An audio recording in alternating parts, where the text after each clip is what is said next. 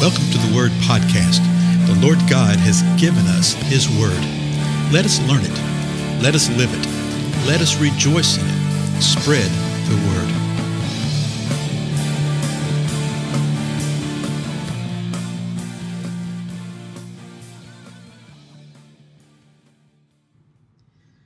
Blessings, everybody. This is Dale. Thank you so much for joining with me today on the Word Podcast. We're continuing through Matthew. So let's go back to Matthew. We'll be chasing a couple of cross references. We're going to read two verses out of Matthew 17 today, and then look at the cross references that were given in Mark and Luke, to where we can see the totality of everything. We've actually looked at, at it from the Luke perspective in our previous episode. So just listen to this and see what's happening. This is Matthew chapter 17, verse 22.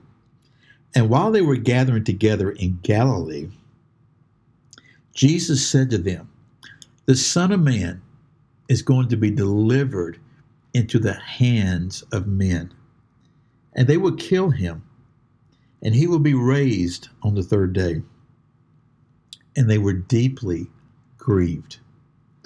They were deeply grieved. Now, you remember what we read out of Luke, the ninth chapter, uh, in the previous episode at the end when the uh, Jesus had cast a demon out of the young boy, and they were all amazed at the greatness of God. Remember that? But the very next part of that verse was another sentence that said this. But while everyone was marveling at all that Jesus was doing, Jesus said to his disciples, Let these words sink into your ears, for the Son of Man is going to be delivered into the hands of men. Well, you can see the intensity that, that Luke is bringing out right here. And that's all he says about it. Matthew and Mark give us more detail that the Son of Man is going to be delivered in the hands of men. Yes, they will kill him, but on the third day, he's going to rise. Okay? Matthew says on the third day. I'll get to Mark in just a minute. Let me finish Luke. It's, Luke tells us that they did not understand this statement and it was concealed from them. Well, who did the concealing, I wonder? Well, who can who can conceal understanding like that? The Most High God, yeah. It was concealed from them so that they would not perceive it, and they were afraid to ask him about this statement. Can you imagine that is a terrifying statement that Jesus is sitting there saying? You know, while the world everybody's amazed at the greatness of God, and it was great what the Lord had done in healing this young boy and casting the demon out of him. But Jesus was pointing towards something else to his disciples. Well, let's go back to Mark and see what it says. Mark 9, beginning in verse 30, says this From there they went out and began to go through Galilee, and he did not want anyone to know about it. Anyone to know about what? where he was teaching his disciples and telling them, uh-huh, he didn't want anybody to know about what was going to happen to him, that he's about to be delivered in the hands of men. But he wanted the disciples to know because he was teaching them. Listen what it says in verse, 30, uh, verse 31. For he was teaching his disciples and telling them, the Son of Man is to be delivered into the hands of men, and they will kill him.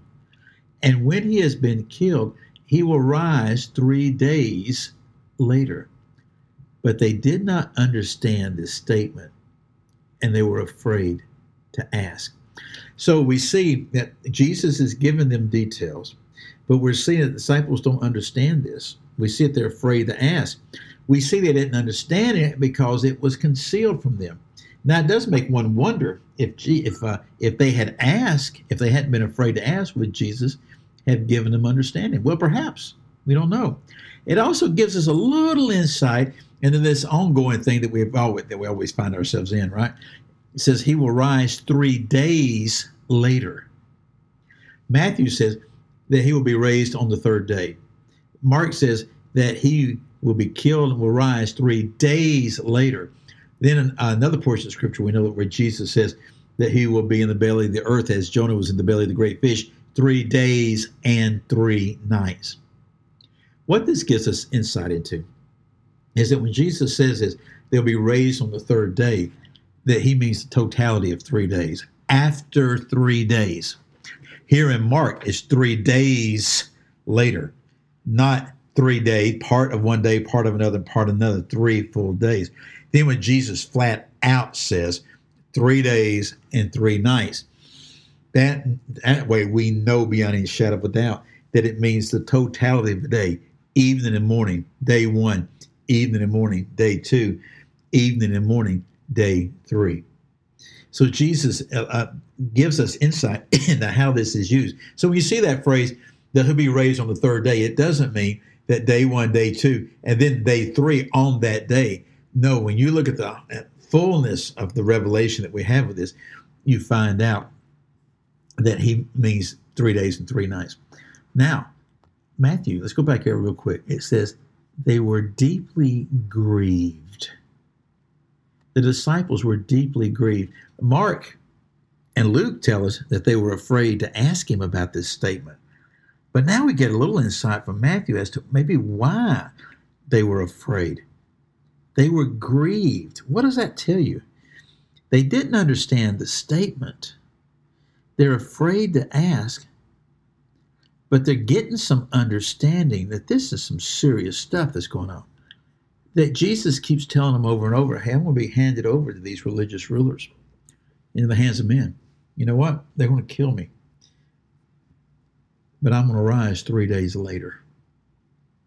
He's telling them point blank what's happening. They understand enough to be deeply grieved by it. They understand enough to know that what they thought the kingdom was going to be and their timing of the kingdom apparently is not quite what Jesus' timing is going to be on this, okay? It's not at all like that. So they were grieved because they're beginning to see some things. Yeah, they don't understand it yet. Something that concealed it, they couldn't perceive it. They were afraid to ask, but what emotions are they experiencing? Not just grieved, they're deeply grieved. It's beginning to get through their heads, it's beginning to get through their soul and their spirit what is about to occur. It's really some amazing stuff in it. Well, anyway, thank you so much for your time. Again, I'm Dale, and I'll see you in the next episode.